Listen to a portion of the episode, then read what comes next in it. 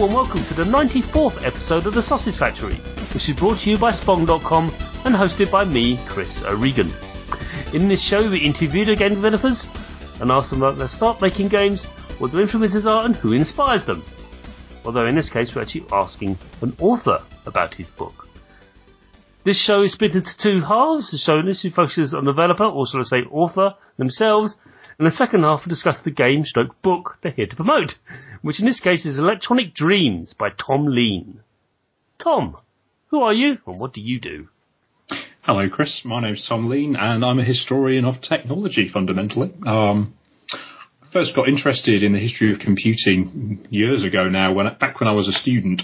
Um, I never really knew what to do at university, so I did a joint honours degree, half a history degree, half a computing degree. The easier half of a computing degree, I should probably point out. Right. Okay. And I, you sort of think to yourself, well, what do I do with a joint honours degree in computing and history? And I sort of fell into history of computing. So I did a master's degree looking at the home computer in 1980s Britain. Um, enjoyed that. Went away. Wondered what will I do now? University's over. I went back and did a PhD on roughly the same subject um, a few years ago. Um, so I do in fact have a doctorate in playing 1980s video games fundamentally. That's amazing. Um, well, how, is... what was the premise of the um, the uh, hypothesis on that on that thesis? What, what, what were you looking at there? The PhD, I mm. guess I was sort of looking at the 1980s home computer boom in Britain um, through the point of view of a number of different history of technology methodological approaches. So looking particularly at how societies sort of shape technologies. Um, you know, we always sort of talk about technology and computers having an impact on society. Well, there's a lot of ideas in history of science, history of technology that try and look at the reciprocal relationship. What is the relationship between a society and technology going the other way? How does a society affect a technology? Um, you can see that really quite clearly in the case of 1980s home computing. You know, is sort of the device that is going to save Britain from industrial strife if, if you happen to be a Tory minister at the time. Um, I was also looking particularly at users. I mean, people sort of think about history of technology as being all about inventors inventing things. And really, it's moved on a long way from that. It's sort of theoretical approaches looking at the role of users in creating technologies. Um, interesting enough, I mean, you sort of talk to a lot of the people who designed 1980s home computers. They didn't necessarily know what the machines were going to be used for a lot of the time. I mean, they sort of had a vague idea. You know, maybe it'll be used for computer chess or running a power station or something but in terms of actual practical experience, you know, the home computer is basically just this thing that's searching for a purpose at the start of the 1980s. Um, and users, I think, play a huge role in actually giving it a purpose, figuring out what part it does play in life. I do remember seeing that in the, in the section in the book of Electric Dreams, which is subtitled "How 1980s Britain Learned to Love the Computer," uh, and uh, it's a fantastic book uh, cover, sort of like a pixelated sort of um, typeface. Fantastic stuff. But um, one of the things that struck me is one of you're right. They didn't the, the creators of these machines were creating them for creating sake. Um, a sweeping statement there, but ultimately that's what they were. Because they didn't really know why they were making them. They're just like they were interesting. They could. They made them because they could, maybe. And mm. I remember a quote from uh, just a paraphrase, and it's related. It was in the early 2000s when broadband was starting to arrive in the UK, and someone from BT said, quote unquote, you know, only weird people want broadband. it's like no one, you know, most people don't need it. Only weird people do. Quote. That was that was exactly what he said. He was like, "What?" And uh, and I thought back, and I was quite, I was reading from him because I was one of the earliest adopters of broadband when we were playing, you know, because I was desperately to get to a reasonable speed. And there's there's a mirror to that. Like he was, we're making this, but we don't know why. We're making this hmm. thing. We've made this technology, which is, you know, it was a, that was the next step, wasn't it? Which is that beyond the realms of your book. But the 2000s, mm-hmm. that was another, you know, push for, you know, people don't realize that 15 years ago, the, the technology we have now just didn't exist. You know, if you went back in time with your, with my smartphone, ten years ago, I'll be burnt as a witch. It's it's fine. well, we yeah, know, fair, fair cop. I, I'm a witch. Um, so it's it's it, and that kind of thinking. This is like, well, no one has any use for this. Why are you making these? And it's thankfully there are visionaries out there that actually know this is important. Mm. So, but we're gonna, technology finds its own sort of place in people's lives, really. Sometimes, I mean, yeah, sometimes it doesn't. Well, it's equally interesting. It's like, yeah, no one really needs this. No, really, yeah, no one. Okay, fine. So, so um, how did you make your start? Sort of, we got. I think you spoke about how you made your start writing and things like this. I mean, is yours is your first piece or is it? I don't um, this is my first book so right. I guess I, you know, I did the standard PhD thing. I did the PhD. I wrote the thesis. I produced, I guess, a few academic sort of articles out of it, and then kind of sat there as this sort of idea. It would be nice to write a book on this someday. Um, you know, there are sort of questions I haven't answered in my own mind yet. I'd like to do more research on. Um, so it was sort of a, an excuse almost to actually go back, but rather than writing, I guess fairly boring academic book that most people do after their PhDs. The subject of 1980s computing is just so much fun. Mm. You know, I mean, it seemed the sort of thing that almost deserved a popular treatment rather than me sort of going on about history of technology methodological approaches and how they apply to this subject. And it's um, definitely um, unique to Britain as well, isn't it? Aspects of it are. I don't want to be the mm. flag waving lunatic, but I'm not that at all. Trust me, I'm not. But there were there's, there's definitely aspects of uniquely Britishness of how, for a period, a very small, short period of time, mm-hmm. things were a bit crazy as regards to computers in in the UK. And it's quite mm. uniquely mm. British thing, isn't it? Very much so. I mean, if yeah. you look at the equivalent stories from other countries in the world, they are quite different. You know, you sort of think about America, you know, in this period, the people who sort of bring home computing to, you know, the American public, they're all sort of hippies. You know, they're hackers. They are people who enjoy messing around with technology. If you look at the sort of 1980s when the computer enters the home in Britain, it's virtually state sanctioned. You know, yeah, yeah. I mean, the sort of figurehead, I guess, of the home computer boom in Britain is Sir Clive Sinclair, who I guess is most people's typical idea of you know an inventor rather than your typical hippie. I mean, I think there's something sort of quite comforting about that. You know, it's almost sort of harking back to this sort of glorious tradition of the British boffin to some extent. You know, yeah, yeah. He wasn't even an academic at all, was he? People think that, like, no, no, he never went to university at all, did he? He just did. He was a journalist or something, wasn't he? Or a... I believe he started out as an electronics journalist. I, right, I, would have yeah. to actually double check that off the mm. top of my head, but I think that's where he got his start, and then essentially became an electronics entrepreneur. Um, you know, and introduced some sort of fascinating early products. Mm. I mean, Pocket Calculator, for instance, I yeah. think was probably Sinclair's first big hit. Um, yeah. You know, before Sinclair, the things cost a few hundred quid and were the size of a brick to live on your desktop. I mean, yep. Yep. after Sinclair, it's about 70 quid and you can stick it in your pocket. Yeah, yeah. Fascinating that, that aspect of, of the technology where they developed. Oh yeah, you can turn the power on and off rapidly. Really? why would you do that? Well, why not? Okay, what happens? Nothing. Yay! I mean, I love that sort of approach though, you know, it's sort of looking at what components do and then finding out something else they do, you know, sort yeah. of stretching the components on an extra step to do something the designers didn't expect yeah. in order to then do something else with them. Yeah, it's a really interesting sort of approach to innovation. Yeah. Um, which I think, you know, is very much driven by cost, but, but even so, it's a very interesting thing to see in practice. Mm. So, as as a writer and a, and a, researcher, what do you think is drives you? Why why did you what what what's the one thing that you you lock onto and go, yep, this is what keeps me going as a creator, really, or as a writer.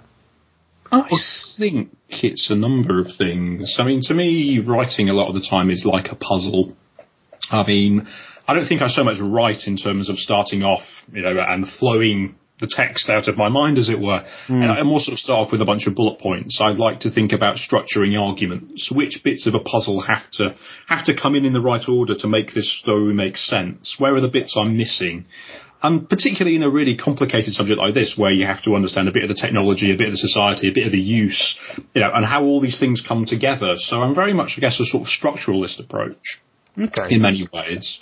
Um, I think also, I mean, homing in on the people I mean, yeah. there are some sort of fascinating characters involved in the history of most technological subjects. and I think the chance to actually sort of speak to some of those people in the course of writing this book has been absolutely fantastic.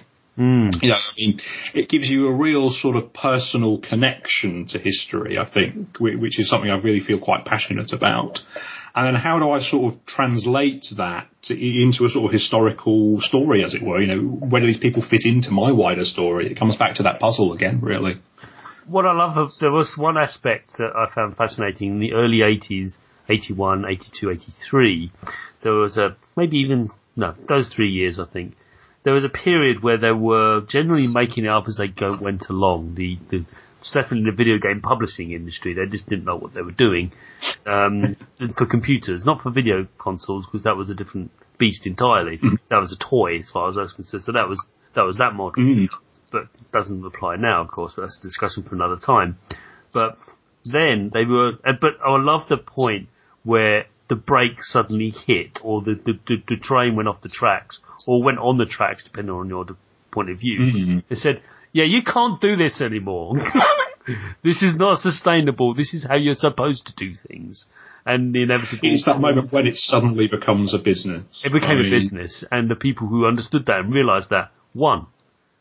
Mm. Um, for a period, and then it, it, it, it be, the cycle began began again. Um, especially when the, the, the, Amiga rose and fell very quickly in the face of the Amiga, the SNES, and the, and the Mega Drive, etc., etc. But again, these are all wonderful stories for another another time. Mm. But it's it was definitely cyclical to a point. But the history repeated itself, kind of. You as an historian, you know, you probably may balk at that phrase, history repeating itself. It does, but only to a point. It, it, it's it's like a, a, a, distorted mirror of what has happened before. Mm. You know what I mean? It's like there was the rise and fall of the the the 16-bit era and how it got swamped with really quite awful software, which eventually led to its implosion. And then on the on then it turned around when the PC rose, and all of a sudden, mm-hmm. um, you know, we had the PlayStation arrive and that sort of thing. It, it's, it's cyclical. Yeah, totally. Totally. Um, and it's interesting, I guess, you know, looking at a lot of the news stories you see today about, you know, this coming information technology revolution all over again, how incredibly cyclical that is, I think is fascinating as well. I mean, I hear stories in the day, in the news today that could have come straight out of the late 1970s all the time. Yeah. Um, yeah, everyone's, well, I think the current one, we don't really comment news in the show, but oh look, they're revamping the PlayStation 4. No, please don't do that. No, what, what? Oh, you know, it's just, what are you doing?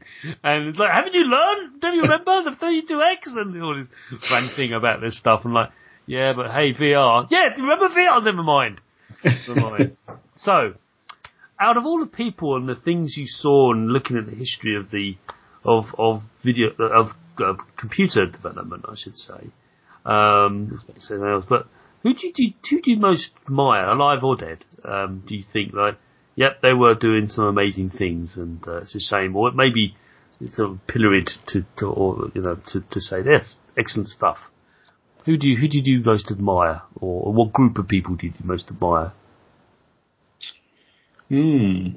I think I probably most admire the people you never get to hear about. I mean, you know, we sort of look at the history of science and technology as being about big inventive figures, but really it's a massive teamwork activity. Right. I mean, the names behind things you use every day, you know, we know a handful of sort of big names, but I mean, who are all the other people who are involved? Yeah, I mean, just the story in the book about how the BBC was made in a week. How about them? Mm. That army of people who worked 24 hours a day for seven days to make a computer from nothing. Actually nothing. Um, what about them? You know, and and they brought mm-hmm. about in in a in an indirect way the same chip that runs my iPhone. I, a fantastic sort of story of innovation, uh, the whole thing. Absolutely extraordinary. Yeah. But again, you know, how, how many people could actually name Steve Furber or Sophie Wilson in this case, for instance? Yeah. Not that many. No. So actually sort of meeting people who are responsible for things that we take so much for granted have become such a large part of our daily life, yet people couldn't actually name them. I mean, that has been really one of the privileges of the job for me. I mean, the whole way through. And particularly people who, who don't necessarily think they have anything interesting to tell you when you first speak to them, but actually they've got so many interesting insights and give you often a sort of a sort of nitty gritty perspective on the development of technology that you know people higher up in a company might not be able to do in quite the same way. So, so to me, it's always the people who you don't know about who I think are the figures I'm most interested in. Okay. Yeah, it's it's you're right. It's all about people, really. These are machines, but one of the drivers behind the show is to get a face in front of the code of the games that people like to play. And here we are with an author with a face and, and a voice to talk about what they've created and link the the, the, the, the reader to the author and to give them some sort of maybe not two way feedback, but at least some feedback to say, look, I've made this thing. This is what I've done. This is why I made it. And this this is the the subtext that I'd like to say in the text, but I can't because there's only so many pages one could fit in a book. um, so next hmm. question. Normally I ask the question, developers, what are you playing right now? But it might not be appropriate for your good self. Unless you are playing anything right now. It's just a little bit of fun because I like to, like to think that the game developers and people who write about games have a, a passion for them in the first place. Are you playing anything right now? Oh yeah, I mean, I, am always a few steps behind technology. You know, it's not just the 1980s computing. So at the moment, I am sort of messing around with 3D Monster Maze on my tablet on an emulator, which is you know this oh. game on the ZX81 where you have to dodge a dinosaur. And I'm also playing Fallout New Vegas, which is about six years old by this point, and I finally got round to playing it. Yep. Um, and seem to have sunk a couple of hundred hours into it more or less by accident. That's my uh, it's in my pile of shame, so I need to fix that. People tell me it's the best Fallout game. It's better than Fallout 4, apparently. Is it? Okay. I haven't tried Fallout 4 yet. I'll probably yeah. get there in about six years' time. um, no, I've got a T-shirt with um, 3D Monster Maze on it. That's got the the big, you know, T-Rex coming up, and then underneath it, it's got a basic sort of. It's got um, 10 run, 20, 20 go to tag. Yeah. I've got that. I, did you buy, buy off a guy on Facebook? I did, yeah. I thought that's awesome. I need to have that now. so, because I I played 3D Monster Maze when it came out, I, I blew my tiny little twelve year old mind. Um, you know, uh, I managed to. Pl- I mean, I wasn't. I wasn't so much terrified as amazed at how fast it went. Um, I don't know. I just remember playing that on my 81 thinking, how, how did they do this? It's just the mm. fastest game ever. Because every other game I was playing was, you know, pretty sluggish. Um, but that particular one, I remember playing that, and it loaded quite well as well, which is always a bonus.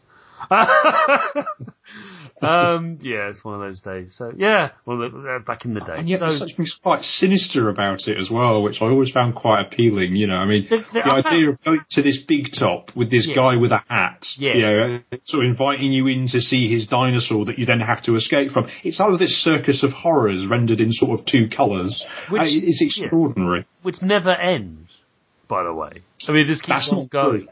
Oh, right. I, I've got to the end of it. Oh, right. I've escaped 3D Monster Maze. I, have done it once, just once. And it goes around, you have to play the game again. But there is a way out. There is an exit, and I actually have a screenshot somewhere of, of that picture.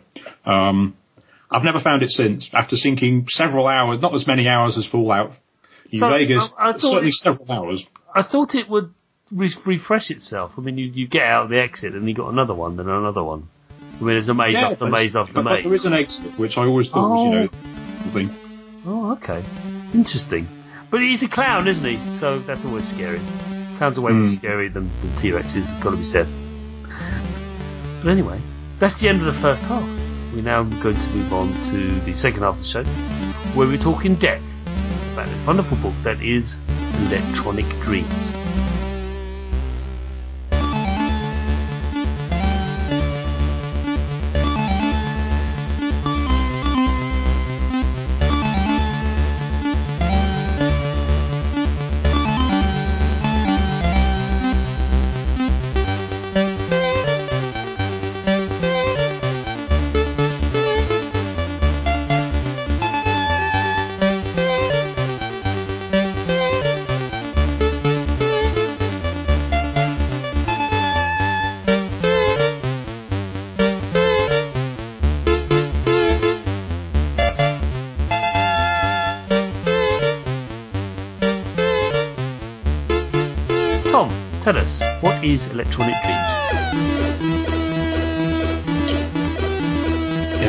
Should have a nice, neat answer all sort of composed for this sort of occasion by now, but, but it's only been out about six weeks. Mm-hmm. Electronic Dreams is really a history of how 1980s Britain came to love the computer.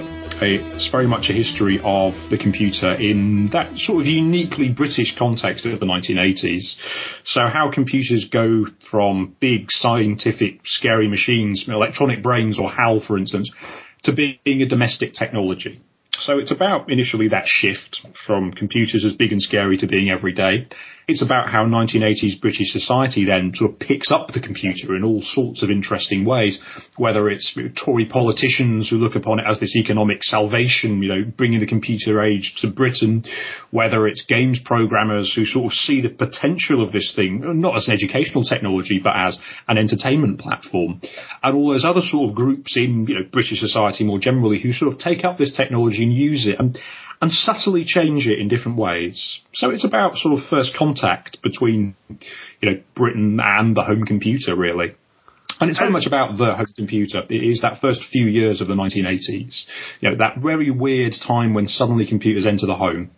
And about, I guess, the difference that makes over a very short period of time where the computer is completely mysterious to being everyday and suddenly huge. You know, computers boomed at the start of 1980s in Britain.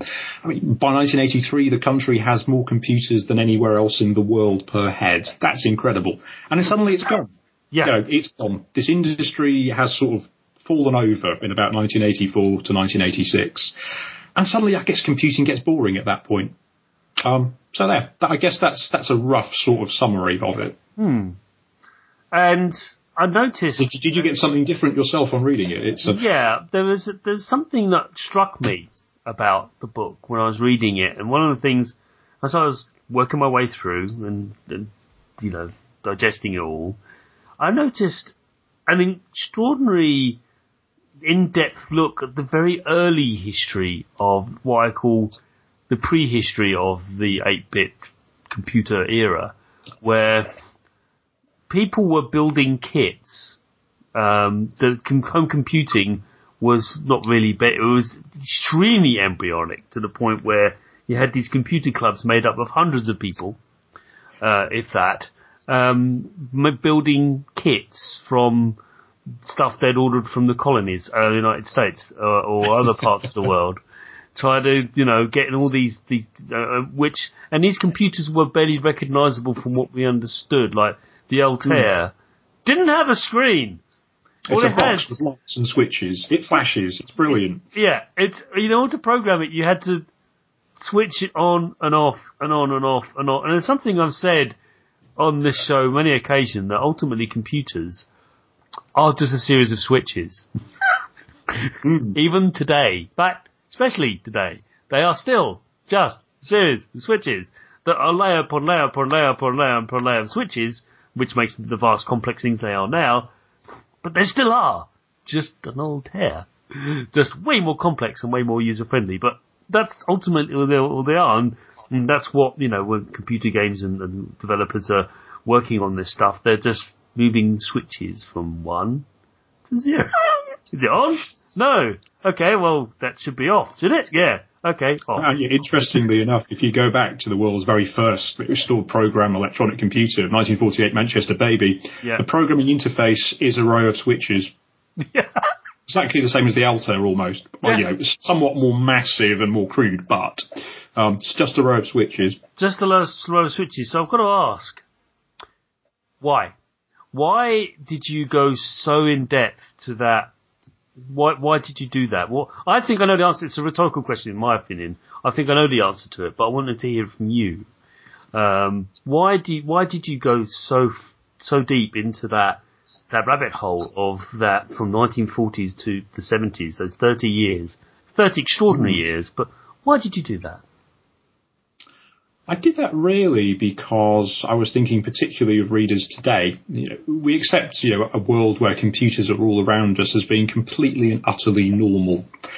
And that makes it quite hard writing about the introduction of a technology when people are completely and utterly used to it. I very much sort of trying to write about those early years of computing to try and take people back to a world where computers weren't every day, where they were weird and scary, and just to sort of try and put them in a better, a better frame to sort of understand why 1980s computing actually happened in the way that it did. Yeah. Um, so it's very much thinking about the reader.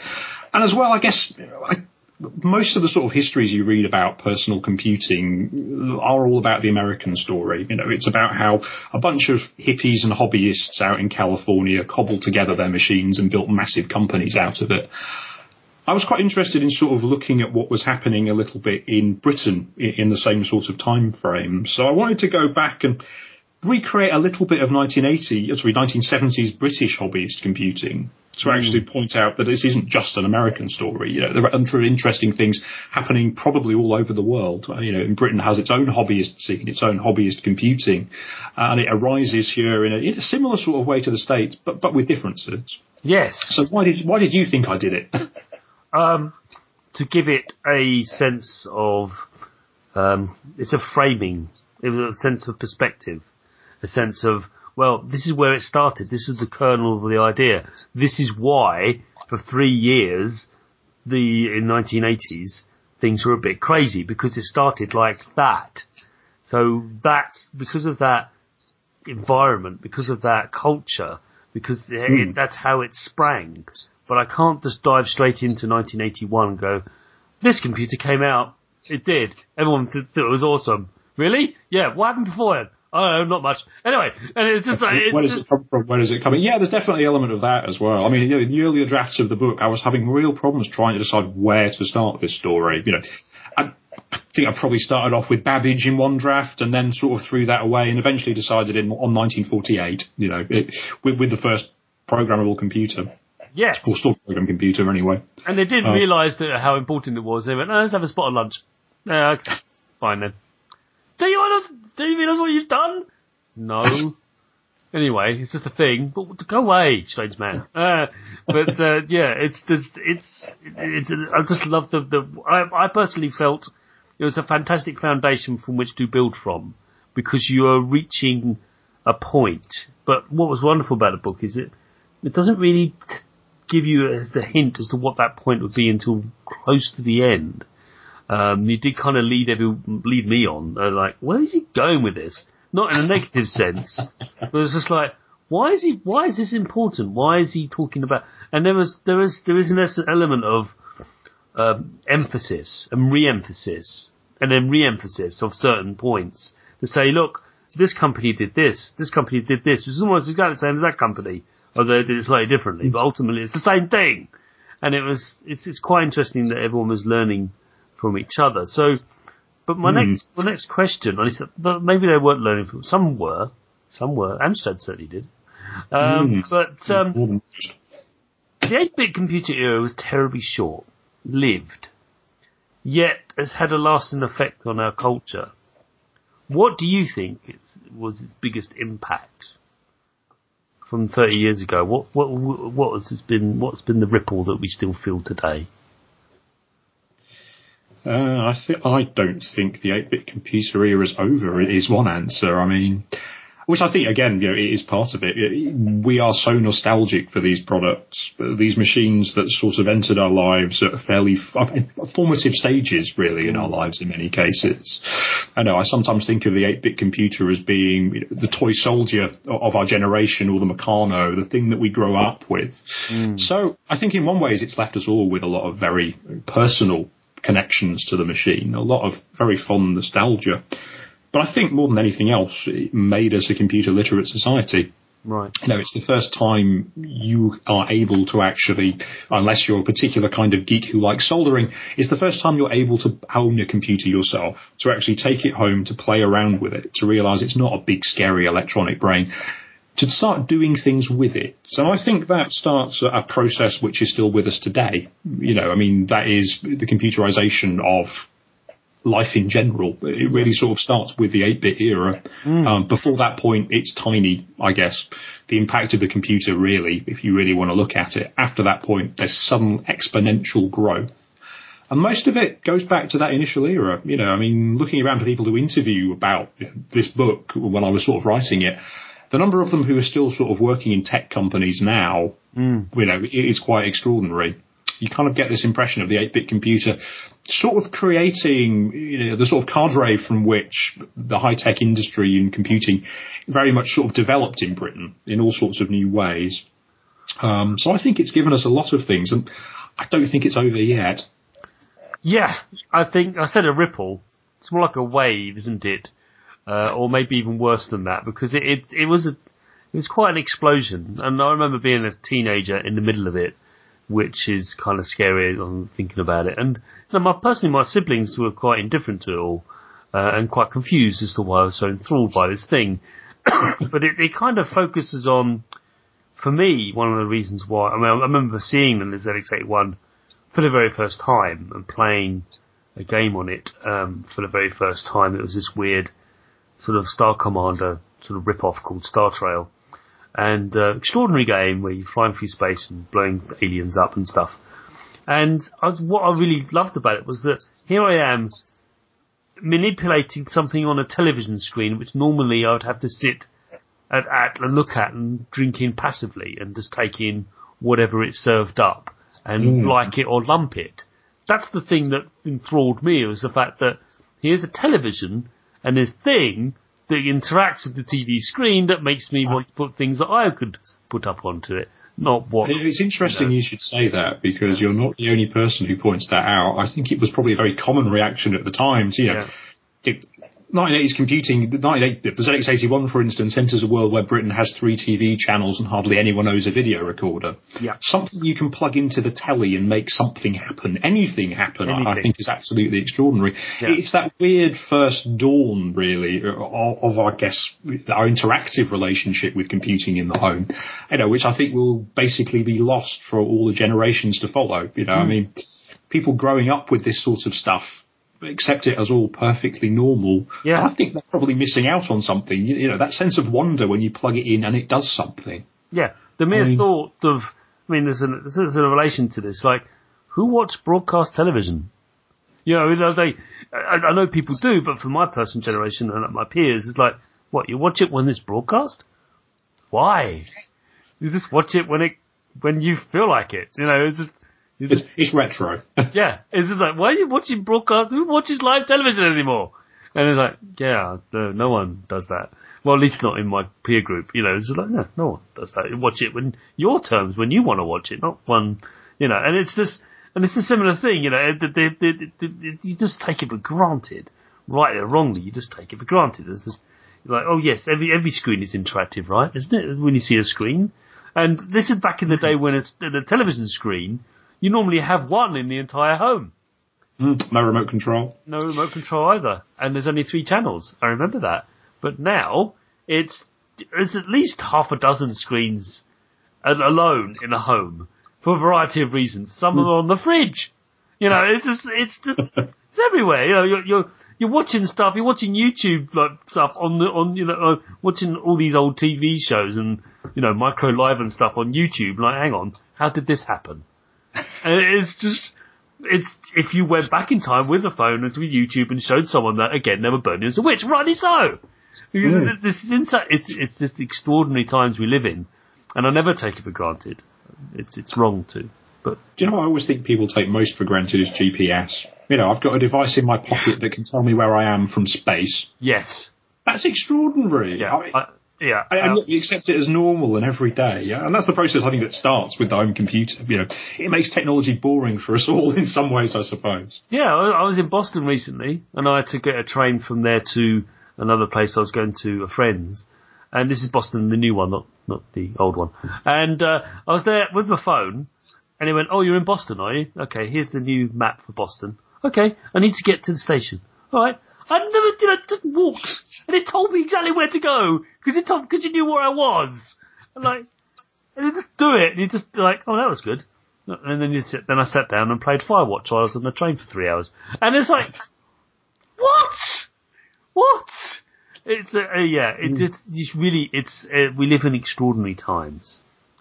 But speaking of extraordinary things, actually no, it's not extraordinary. But I would like to ask you, and this is always something I like to ask authors about books, especially factual books like this one. What you've liked to have covered in the book but had to remove due to space stroke time? There are two answers to that question. Okay. I'd like to like a lot more about games. Um, I think I managed to devote about 1500 words to games. And early on, I, w- I was talking to a games author who I was interviewing, and I was saying, well, you know, I was expecting, I I'll just try and cram all of 1980s home computer games into about 10,000 words. That sounds fine. And he sort of looked at me, and I thought, I'm not going to do this, am I? Um, yeah, there are so many things that have occurred to me since I should have written about in the games chapter, or chapter and a half, really. I mean, it grew. And the other thing I kind of regret not having written more about was what's happened since, to some extent. Um, I guess I interviewed a few extra people towards the end, sort of looking back on 1980s home computing. The retro computing movement, I think, is the thing I wish I had covered more at the end of the book. I've only really sort of scratched the surface of what's there because it's a massive movement. I mean, I'm absolutely amazed at some of the things I have discovered, things that people are still doing with 1980s home computers today. I know I knew there were a few people out there writing games. They were the odd archive. The scope and expanse of the sort of movement that has developed from 1980s home computing and is still vibrant today is absolutely extraordinary. So I wish I'd written a more, bit more about that. Yeah. Um, Um, speaking for myself, I do own quite a sizable collection that all works, amazingly. Although my MSX did die, and I had to replace the IC chip inside it. Which you talk about in the book, like, these machines are dying. You're right, they are all dying. Uh, and I did treat it well, it just, they just die. It just like bits, just like, I shouldn't, they were designed to last for five years. If that. Not, not 30. I don't think they even thought about them lasting for, No, for, for that long. That's what I'm saying. 30 day warranty or whatever it is. but I tell, you, I tell you a story, and I mean, I don't know if about me, but I think you, you might sort of, like, over, we're we're recording this show soon after Easter, so Easter Sunday for me is my sort of dead day, I don't do much. And I thought, I know, I, I, was, I, was, I was playing uh, Overwatch, and uh, after I played that, some, I glanced in the corner of my eye, I saw my Vic 20, bear with me on this, which is, again, fully functioning.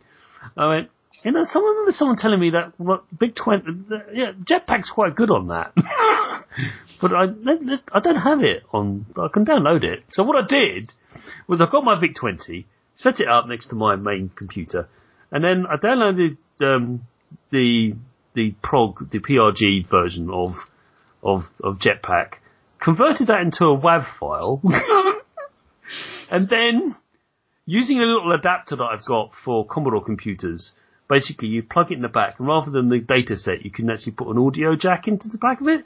And I played the WAV into the VIC 20, which then loaded Jetpac, and then I proceeded to play Jetpac. Um, you know, and it's just the thing I could do. And it's just like, and then I put some pictures up on Facebook and people went crazy. Like, what are you doing? So I'm playing Jetpac on my, on my VIC 20. And that's, that's why I think the retro scene exists because you can do things like that. You know, th- this vast, vast archive of of video games that exist um, that you can grab and put on hardware of the time is quite extraordinary. And um, so that's one of the things I've, I've done. I think the authenticity of the hardware at the time is important there as well. You know, I mean, I, I played 3D Monster Maze on a tablet, and it's nowhere near as much fun as actually on a ZX81. It, no, I guess the keyboards on the tablet and the ZX81 are both basically flat pieces of plastic. Yes. But you do. There's a sort of tactility to it. Uh, you don't really get the full experience from emulators at all.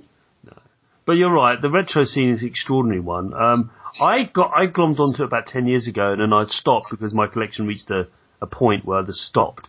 I went, okay, I'm not doing this anymore. I've got enough. I've got the space. It's fine. Leave it as it is. And it turns out it's a wise decision because now the price of things are triple. It's gone through the roof. I mean, it's Absolutely, yeah. experience. Some of the stuff I've got is worth a lot of money, and I'm like, hmm, should I? Should I? No. Uh, but um, Probably only go up. They're not making them anymore. No, exactly. They're only going to go up, so I thought, fine. And they'll work. Everything I've got is work. I even have a plus four. No, I don't know why either. Anyway, I've got Um, a plus four and it's awful. Yeah. the- the- look, great colour palette. But uh, so, my last question to you, and this relates to the video game creation stuff that you, again, you might want to talk about more. So I'm going to give you a chance to do that now. At least I hope. Do you think the lowering of the barrier of entry of video game development has been a product of the arrival of the Raspberry Pi? Hmm. at least in part. I don't think we're quite at the point yet where we will be able to assess the impact of the Raspberry Pi. No. Um, I think it's still quite new, mm-hmm. and it's clearly doing something. But I think it may be another year or two before we actually sort of see see the fruits of this. I think you know the mobile phone has probably played a huge part in the lowering of barriers to entry. You know, you think yeah. about something like Android Play Store, it essentially allows pretty much anybody to join the marketplace again in a way that hasn't been the case since the early 1980s. Mm. You know, the barriers aren't really there anymore. So I think the Raspberry Pi is important in taking down the technical barriers, but the games market, you know, it's not just about the technical barriers. There are all the commercial ones as well. Um, I don't know. Does Raspberry Pi have an equivalent of the Play Store yet, or? Uh... It's too open-ended, too freeform not in a bad way, but that's basically where where it stands. And uh, for me to say, oh yeah, it's it's all, I just wanted to, because you wrote in such length, such length about the uh, the machine. I thought we might want to say that they might have some influence on how game development has become much more the commonplace. Mm-hmm. it's just a thought. Because, you mean in terms of sort of indie development? yes, I mean if you look at, for example, Microsoft has announced today that the, people can now make games for the Xbox One without any cost.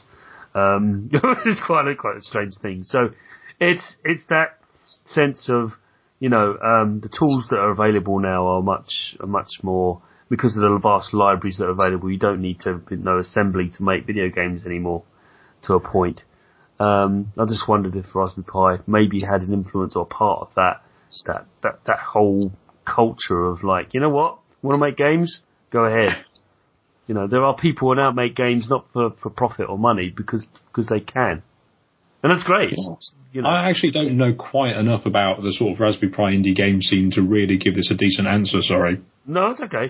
I just thought more, I think he's more on the lines of, it's this homebrew not homebrew, but it's like this uncontrolled bit of hardware. It's the size of size of your hand that you can make anything with. Well, I say anything, computing wise. You're given very very basic tools and go off you go. Do what you like with it. We're not going to we're not going to control you. We're not going to tell you you can do this, that, and the other. Do what you like without you know making it explode, of course.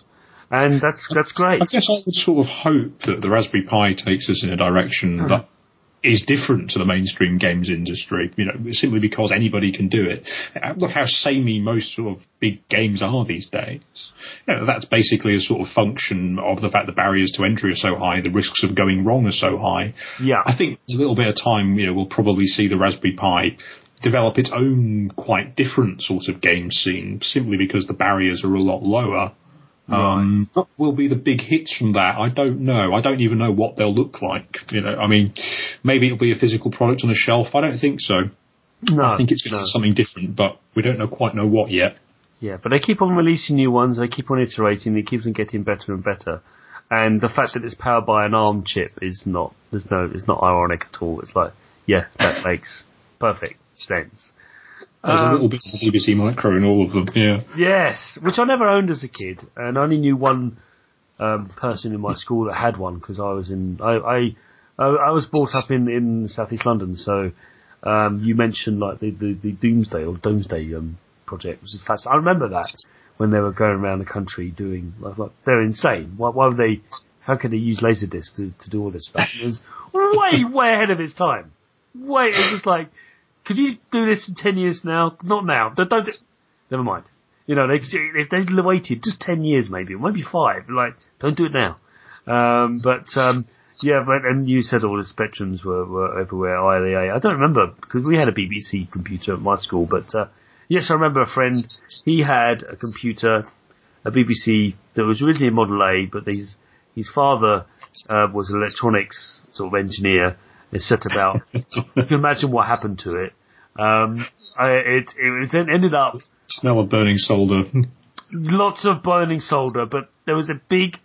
It, he upgraded to a Model B by brute force and ignorance, and then it went beyond to something, some weird monster, where it had this big fat black heat sink in the middle of it because it was had a, had a bolt going through it, and this whole thing the case had been removed and the keyboard had been put, put into this wooden chassis, and it was like it was a monster, barely recognisable of BBC, but it, it was one because I saw the keyboard and it had all the relevant keys.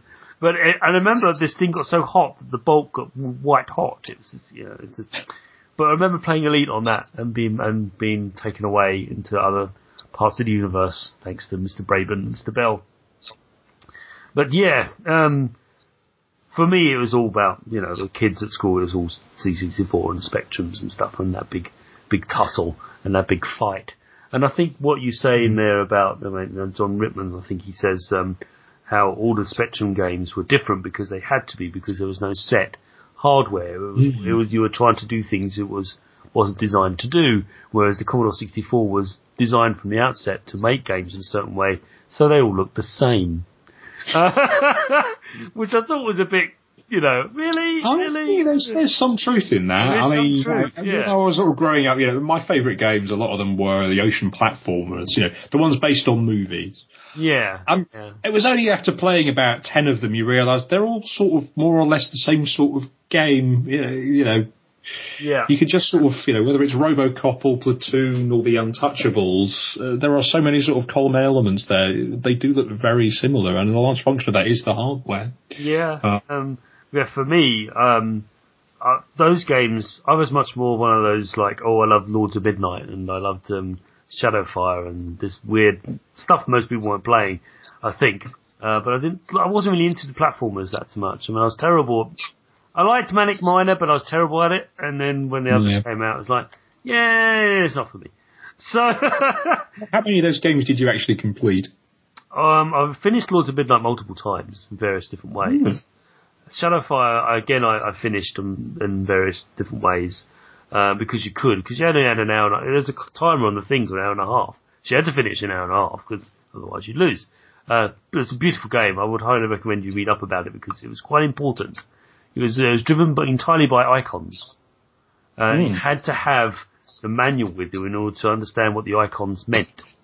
Um, because it didn't describe what the, there was no like, you know, um, little text that hovered over when you put your your, your pointer over it. It did, it did have a pointer. You had a little pointer, like a. You had no mouse though. You had to use keyboard or the joystick mm. to do it. And it was just like, oh, you, you it was entirely, entirely iconography. There was no, there's very little, little to no text explaining what was going on. The only way you knew what was going on is by if you read the manual, back cover to cover, and then cross-reference what was going on on the screen with the manual. Amazing! Um, and I loved it. I loved it. I just loved that whole expansion because the, the, the designers realized that they, the computer had limitations but hmm. paper mm. didn't. Paper didn't have any limitations. So let's just splurge all the information on paper. And that's what they did. So in those, back in those days, you had to read the manual. You had to. Otherwise you have no clue what's going on. And it's quite interesting. You remember that being part of the fun though, you know, I mean, your parents yeah. taking you home, reading the instructions for the game in the car that you just spent your pocket money on. Yeah. Uh, you don't get that with Steam. No, I mean, I recently I was on a, a, another podcast called Retro Asylum when we actually compared various games uh, of the of the um, three the three main systems, the Amstrad, the Spectrum, and the C64, and we just basically took the ports and compared the three ports against each other and voted which is the best one. And one of the games was Shadowfire. So I played this Shadowfire game again after 30 years after playing it. I loved it. It was, just, you know, I got back into it. But the other people played it they said, I don't know what's going on. I couldn't get, into, get into it. I don't know what's going on. Like, you had to, had to read the manual. I don't want to do that. Like, no, you really had to read the manual. And they didn't do it. So it's, it's fascinating looking to, and again, there, there's a generation thing. I was slightly older than the other hosts, so they really couldn't, they didn't recognize the game and like, oh, what's this? And uh, so for me, that was the games. I wasn't really a Twitch gamer. Still, still really not that much of one uh, to this day, even though, you know, sometimes I'm, I'm okay with it, but I'm just not, not that really good. So, let's sign off then, because we could ramble on and on. So the game is out on, sorry, the book, sorry, the book the is book. out. The book is out uh, on Amazon and any other uh, reputable bookstores, and not so reputable ones maybe. Um, it's it's fantastic, fantastic book. It's got some really wonderful pictures, some very rare pictures uh, of uh, as we were talking about before we scored the show on about Micronet. which is a precursor, kind of, ish, to the internet, although it didn't have any cats in it or porn. um, to the time, no. yeah, no, they did. Well, they, they did talk. You did sort of skirt that a little bit in the, in the in the book, which is I'm not going to spoil it. It's fantastic stuff, but highly, highly recommended it. I recommend it, I should say. Um, I devoured it. I just couldn't stop reading it. Whenever chance I had, I was pulling the book out, and as opposed to playing Flappy Bird or some other horrible iPhone game, which is fantastic. So thank you for that, Tom, and thank you for being on the show. No, thank you. I'm really glad you've enjoyed it. This has been a pleasure. Thanks very much for having me. And so ends another episode of the Sausage Factory. Do leave us an iTunes review, and you can also, don't forget, listen to us on Stitcher.com. So just go to Stitcher.com and you can stream the show from there. You just look up the Sausage Factory and you can find us. That'd be great. You can follow me on Twitter at Chris O'Regan, no apostrophes. And uh, if you want to email me any feedback on the show, or actually you're a developer listen to the show and want your game featured on it, please do email me at chris at spong.com. Bye!